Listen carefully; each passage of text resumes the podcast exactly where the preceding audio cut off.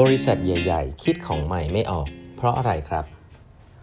สวัสดีครับ ท่านผู้ฟังทุกท่านยินดีต้อนรับเข้าสู่แปดบรรทัดครึ่งพอดแคสต์สาระดีๆสำหรับคนทำงานที่ไม่ค่อยมีเวลาเช่นคุณครับ อยู่กับผมต้องกวีวุฒิเจ้าของเพจแปดบรรทัดครึ่งครับครั้งนี้เป็น EP ที่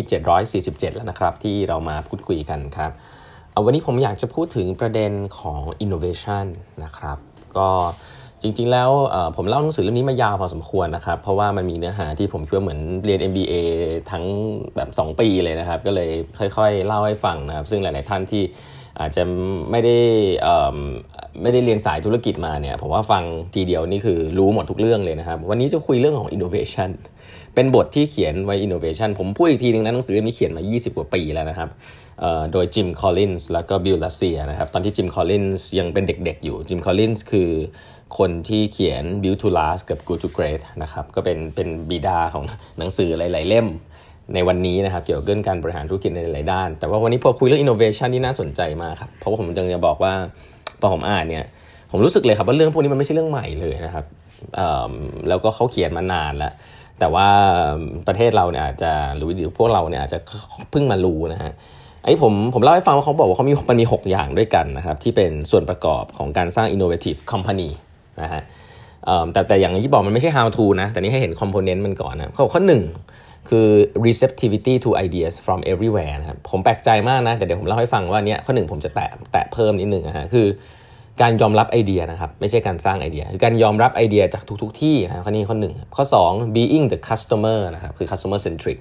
ข้อ 3 experimentation แล้วก็ mistake นะครับคือการทดลอง ข้อ 4 people being creative นะฮะก็คือมีความ creative นะข้อ 5 autonomy แล้วก็ decentralization นะครับคือการให้อิสระแล้วก็การกระจายอำนาจนะครับข้อ 6 reward ครับคือ incentive นั่นเองมันครบถ้วนดีไหมฮะ ถ้าใครที่ทำงานด้าน corporate จะรู้ว่าอันนี้ครบถ้วนมากนะครับ ในการที่เราจะสร้าง innovative company แต่ละแต่ละอันไม่ได้ทำง่ายเนาะซึ่ง หนังสือที่เขียนมา 30 ปีแล้วนะครับ แล้วก็ผมว่าองค์กรเยอะมากเลยที่ที่ทุกวันนี้ไปจ้าง consult มาอะไร แต่ว่ายังไม่ครบเท่านี้เลยนะฮะก็ต้องบอกว่า 6 อย่างนี้สำคัญมากๆนะครับ แต่เดี๋ยวผมผมจะไล่ไปผมไม่ได้ลงรายละเอียดทุกอันแล้วกันเนาะแต่ว่าให้หกอย่างนี้ต้องไปฟังย้อนหลังได้ ทีนี้ประเด็นหนึ่งซึ่งผมว่าเป็นประเด็นที่สำคัญคืออันคือข้อหนึ่งครับคือเขาบอกว่าคนส่วนใหญ่เนี่ยเวลาเราเจอไอเดียใหม่ๆเนี่ยส่วนใหญ่จะไม่ค่อยรับฮะเพราะอะไรก็ไม่รู้นะครับ อันนี้คือคนในคอร์เปอเรทด้วยนะคือคือเขาบอกว่า จริงๆแล้ว highly innovative companies don't necessarily generate more ideas than other นะฮะ อย่างแรกก่อน องค์กรที่อินโนเวทีฟมากๆ เนี่ย มันไม่ใช่องค์กรที่สร้างสรรค์ไอเดียใหม่ ๆ ได้เยอะนะฮะ เออ แต่ประเด็นคือเขาบอกว่า highly innovative companies are more receptive to idea ครับ แต่ innovative company เนี่ย เวลาเขาได้ยินไอเดียอะไรใหม่ ๆ ที่อาจจะไม่ได้เกิดจากตัวเองเนี่ย เขาจะเขาจะรับฟังครับ แล้วก็ที่น่าสนใจก็คือว่า um, they do something about the ideas ไม่ใช่แค่รับฟังแล้วก็ดีเบตครับแต่ว่ารับฟังแล้วอาจจะทดลองทำอะไรบางอย่างด้วยนะฮะผมผมชอบพารากราฟนี้ผมขออนุญาตอ่านให้ฟังนะครับ not that an innovative company execute every single idea นะครับ but it is much more likely to act quickly on a partly baked idea than to spend countless hours deliberating about all the reasons it can't work ครับ อันนี้คือเป๊ะเลยนะครับ มีองค์กรเมืองไทยภาครัฐหลาย ๆ ที่แล้วก็ภาคเอกชนหลาย ๆ ที่ แล้วก็ผู้บริหารหลาย ๆ ที่ที่เชื่อในเรื่องนี้ แต่เชื่อในเรื่องตรงข้ามเขาว่า innovative company เนี่ยไม่ได้ไม่ได้ทำทุกไอเดียนะครับ แต่เขาทำสร้างสรรค์เอาไอเดียที่เกิดขึ้นจากคนอื่นเนี่ยเอามาทดลองทำโดยที่ไอเดียยังไม่ได้สุกงอม 100%เนี่ยเอามาทำหรือสิ่งเรียกว่า prototype เนี่ยแหละ MVP เนี่ยมากกว่าที่จะมานั่งถกเถียงดีเบต ใช้เวลาเยอะๆในห้องประชุมนะครับว่าทำไมมันถึงไม่ work หรือทำไมมันถึง work ครับเพราะว่าสิ่งเหล่านั้นมันเป็นความรู้ที่ base on ตัวคนครับว่าทำไมมันถึง work หรือไม่ work แต่เมื่อไหร่ก็ตามที่คุณทดลองทำอะไรสักอย่างเนี่ยอันนี้ไม่ใช่ความรู้ของคุณละคุณกำลังเรียนรู้สิ่งใหม่จากลูกค้าหรือจาก user นะครับเพราะฉะนั้นอันนี้คือ key point เลยว่าการ receptive to idea เนี่ยสำคัญมากนะครับ คุณอาจจะคิดไอเดียใหม่ๆไม่ออก แต่เขาบอกองค์กรใหญ่ๆเนี่ยองค์กรที่ innovative เนี่ยรับไอเดียใหม่ๆ เยอะกว่าไอเดีย เยอะกว่าองค์กรที่ไม่ innovative องค์กรที่ไม่ innovative เนี่ยนอกจากคิดไอเดียไม่ออกแล้วเนี่ยยัง stuck กับไอเดียของคนอื่นด้วยว่าไม่เชื่อนะครับว่ามันจะ work หรือไม่ work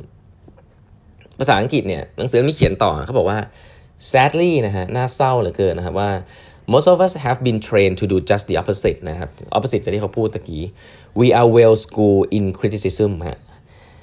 having learned that the way to show how smart we are is to cite the reasons that something is a stupid idea or doomed to failure หมายความว่าพวกเราเนี่ยโดน train นะครับอยู่ในโรงเรียนที่ train มาว่าให้ criticize ให้เก่งครับ ให้ดีเบตให้เก่ง ให้เรียนรู้ที่จะบอกว่าเราฉลาดแค่ไหนในการสร้างเหตุผลต่างๆ นานาว่าของบางอย่างมันไม่ work ของบางอย่างมันไม่ work เพราะอะไร on the other hand ตลอดนะฮะพูดมุมหนึ่งแล้วพูดอีกมุมหนึ่งแล้วก็ไม่ตัดสินใจ แล้วเราก็จะดูว่าเป็นคนฉลาด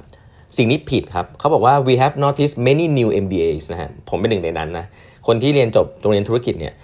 are adept to finding all the flaws in the business ideas ครับ but they are much less practice at coming up with a ways to make the idea work ครับ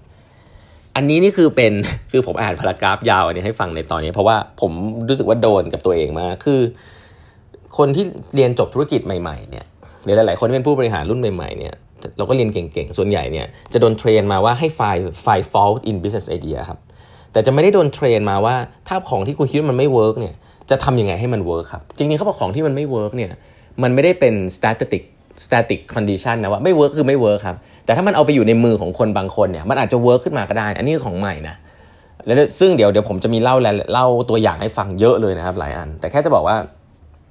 ของใหม่เนี่ยบางครั้งมันไม่ work แหละครับไอเดียพูดมาปุ๊บไม่ work ถ้าคุณ criticize จนมันตายเหมือนต้นไม้ต้นเล็กๆอะ่ะแต่ถ้าคุณ nurture มันคุณเป็นคนที่ปกป้องไอเดียเหล่านี้แล้วค่อยๆ groom มัน ค่อยๆ แนะนำว่าทำยังไงมันถึงจะ work ค่อยๆทดลองเนี่ยมันอาจจะ work ก็ได้นะครับแต่ว่าเราไม่ค่อยมีทักษะแบบนั้นครับเพราะเราเรากลัวล้มเหลวเพราะระหว่างทางของการเรียนรู้ของใหม่เนี่ยมันจะต้องมีความล้มเหลวอยู่เสมอแล้วเราก็ไม่กล้าครับ เพราะฉะนั้นเนี่ยพูดมันง่ายกว่า พูดในห้องประชุมแล้วก็บอก pro con pro con ข้อดีข้อเสียนู่นนี่นั่นบอกจากประสบการณ์ตัวเองนะยิ่งมี status มาพิงด้วยเนี่ยว่าเราเป็นหัวหน้าเนี่ยโอ้โหเราก็อาจจะไม่รู้เลยครับว่าลูกน้องในใจเขาจะคิดว่าเอ้พี่โอ้โหพูดขนาดนี้นี่คือแบบแล้วไงต่ออะไรเงี้ยเพราะว่ามันเหมือนกับออกมาเนี่ยทุกคนรู้สึกฉลาดหมด แต่ว่ามันไอเดียมันมูฟไปข้างหน้าไม่ได้นะครับซึ่งสิ่งนี้ผมว่าเกิดขึ้นบ่อยมากในองค์กรในหลายที่เนาะก็ที่ที่ชอบคือว่าหนังสือเล่มนี้เขาเขาเขาเขียนไว้ค่อนข้างตรงทีเดียวทีนี้ ลองมาดูตัวอย่างกันไหมครับ ว่าไอเดียอะไรบ้างที่มันมันมันควรจะเกิดขึ้นแต่มันไม่เกิดในที่ที่อยู่ในองค์กรใหญ่นะครับ อันแรกเลยนะฮะโทรศัพท์ครับโทรศัพท์เนี่ยตอนแรกที่จะเกิดขึ้นเนี่ยมันก็โดนปฏิเสธนะครับ telephone นะครับบริษัท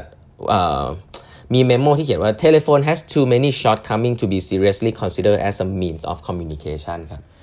มีผู้บริหารพูดคำนี้นะครับในบริษัทที่คิดเรื่องจะทำโทรศัพท์ จนสุดท้ายเนี่ย บริษัท Bell's Telephone ฮะ1876นะครับตั้งขึ้นมาก็สร้างโทรศัพท์ครับองค์กรที่ควรจะสร้างที่ทำเกี่ยวกับการสื่อสารอยู่แล้ว ก็ก็ไม่ได้ทำอ่าอันนี้เป็นต้น หรือว่าจะเป็น